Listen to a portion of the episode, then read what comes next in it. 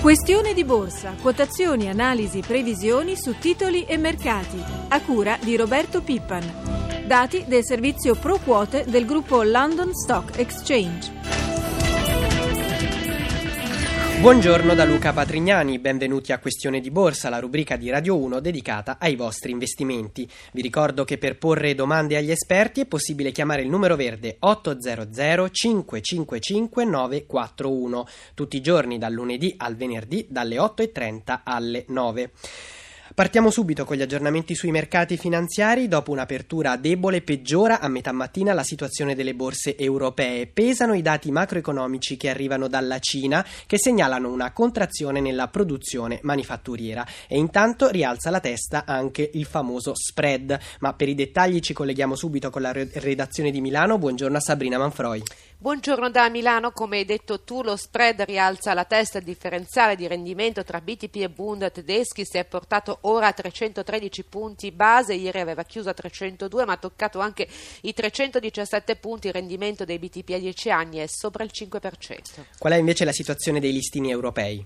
Purtroppo sono tutti in calo, la migliore eh, si fa per dire Londra, che contiene le perdite allo zero virgola settantanove per cento, Parigi perde l'uno virgola ventisei per cento, Francoforte l'uno virgola trentuno per cento, Milano l'uno virgola zero otto per cento. E allora restiamo a Piazza Affari e analizziamo i diversi comparti. Il più negativo è quello dei bancari. Sì, sono tutti in ribasso, tutto il comparto bancario, fa eccezione solo Prema finché guadagna due punti, ma eh, cominciamo da Banco Popolare meno due virgola ventiquattro, B P R perde due punti, Mediobanca il due virgola undici, Intesa San Paolo in calo dell'uno virgola sei, così come Unicredit, e ancora Generali perde l'uno virgola cinque per cento, Fonsai l'uno virgola cinquantatré per cento. Passiamo ai titoli industriali.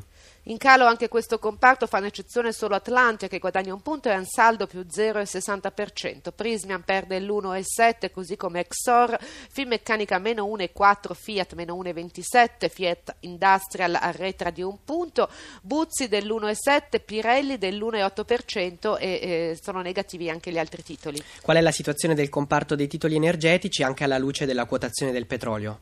Il petrolio sia a New York che a Londra perde terreno, a New York è sceso sotto i centosette dollari il barile, a Londra il Brent a centoventuno dollari. Eh, in calo gli energetici, Tenaris perde l'uno virgola cinque, Saipem l'uno virgola sessantasette, Eni meno uno virgola trentasette, male anche A due A meno zero virgola sessantotto, mentre Terna prosegue positiva più zero virgola ventisette per cento. Infine il cambio euro-dollaro. Si è indebolito molto l'euro da questa mattina, è sceso sotto uno virgola trentadue, uno virgola trentuno e sessanta sul dollaro. Grazie a Sabrina Manfroi dalla nostra redazione di Milano per questi aggiornamenti sui mercati. Io Io do il buongiorno al nostro analista della settimana, Edoardo Liuni di Trading Room Roma. Eh, buongiorno a tutti voi, grazie. Grazie per essere con noi. Prima di aprire il filo diretto con gli ascoltatori, cerchiamo di capire perché sta rialzando la testa lo spread. Ma direi certamente per, per i problemi legati al rallentamento economico. Le notizie dalla Cina, uno dei principali motori dell'economia mondiale, non fanno che alimentare i timori di una difficile ripresa al duemiladodici. Da stime macroeconomiche sarà un anno comunque eh, di transizione eh, dove comunque già alcuni paesi sono in recessione tecnica e quindi eh, alcuni paesi, eh, tra cui la Cina, dove le... le eh, Le, esport- le importazioni di, dei paesi europei comunque sostenevano quel minimo di, di, di speranza, ecco, sembrano appunto eh, non esserci più, e da questo punto di vista lo vediamo subito: i paesi europei con le maggiori difficoltà, mh, grossi indebitamenti, tra cui eh, l'Italia, soffrono più in termini di rendimento, e lo spread, indicato come appunto indicatore della paura, un po' anche indicatore delle tensioni macroeconomiche e della solvibilità del paese, ne risente non solo l'Italia con uno spread che ritorna appunto prevalentemente sopra i, i trecento punti base, ma anche eh, la Spagna. Vediamo che i rendimenti della Spagna al decennale al cinque virgola trentasei per cento eh, stanno eh, aumentando dai minimi che erano stati toccati tra mh, fine gennaio e inizi, e inizi mh, febbraio, quindi ecco, questi minimi stanno allontanando e piano piano stanno risalendo i rendimenti, quasi a, ed- a identificare un, un timore del mercato sulla solvibilità di questi paesi.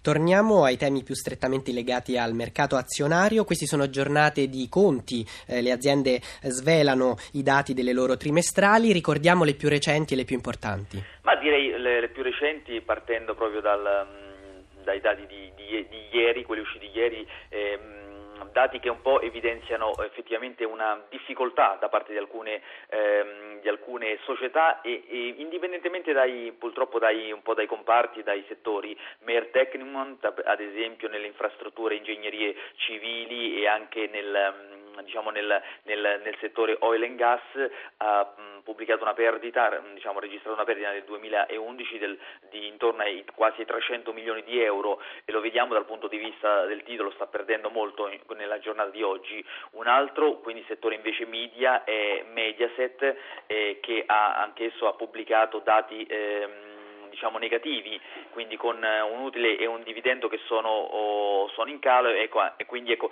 un po' ad evidenziare una, un duemilaundici che si chiude mh, diciamo in difficoltà e un duemiladodici che stenta a ripartire, un po' questo il, il leitmotiv del, delle trimestrali di quest, di, che stiamo assistendo quest'anno. Chiarissimo, ora lasciamo spazio alle domande degli ascoltatori. La prima domanda arriva da Marina dalla provincia di Milano, buongiorno.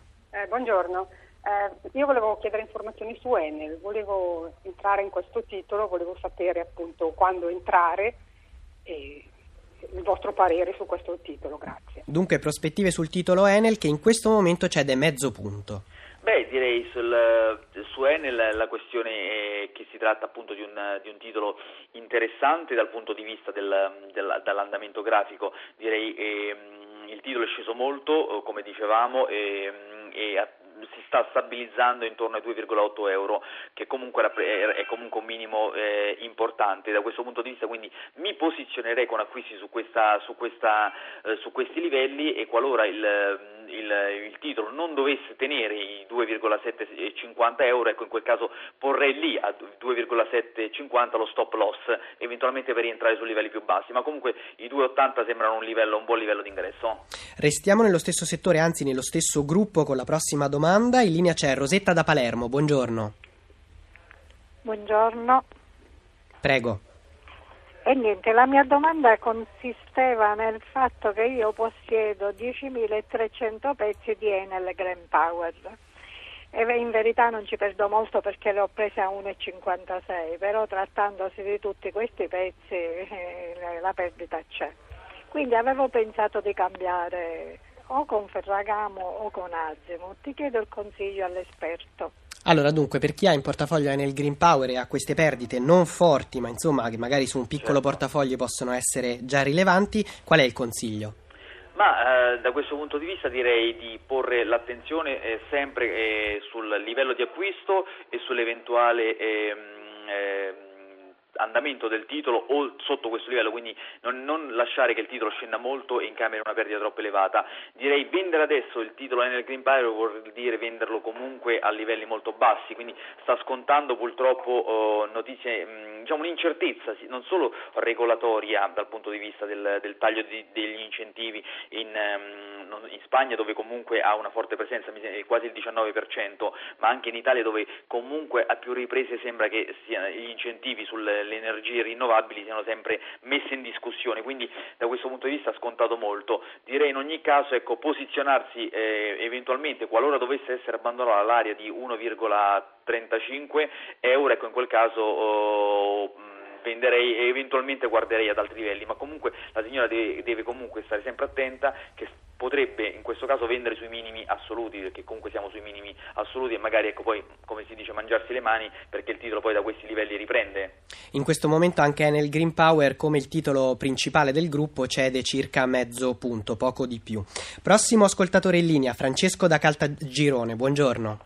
Buongiorno, eh, sento una domanda diciamo sul quadro generale, eh, per quello che si vede per esempio l'indice americano, l'indice tedesco sono ai massimi, questo significa che il quadro in qualche modo eh, è mutato sì o no? E poi delle notizie su Finmeccanica che ho eh, su Cora perdita secca di, del sessanta per cento che ho da diversi anni e su Impregilo che ho a un pezzo di carico di quattro virgola dieci. Grazie. Grazie a lei. Allora andiamo per ordine. Partiamo dai titoli Finmeccanica e poi Impregilo.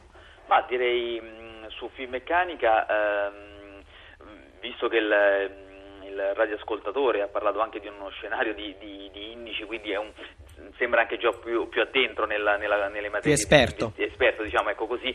Direi innanzitutto, mi permetto di dire che non doveva assolutamente farsi sfuggire eh, il titolo da sei euro, eh, che era comunque sceso violentemente, anzi con, gro- con un greppa ribasso, lasciando un greppa ribasso oltre, eh, arrivando eh, sotto i quattro euro, assolutamente. Poi il titolo aveva recuperato, quindi tentando di ritornare sui sei euro, abbandonato questo livello e sceso vertiginosamente sotto i tre euro, quindi questo è un errore gravissimo su una, un andamento del genere, in forte ribasso, tentativo di recuperare intorno ai sei euro, violato, non c'è stato questo tentativo e quindi il titolo è sceso, il, il radioascoltatore doveva già vendere, quindi, e non trovarsi sui livelli di adesso.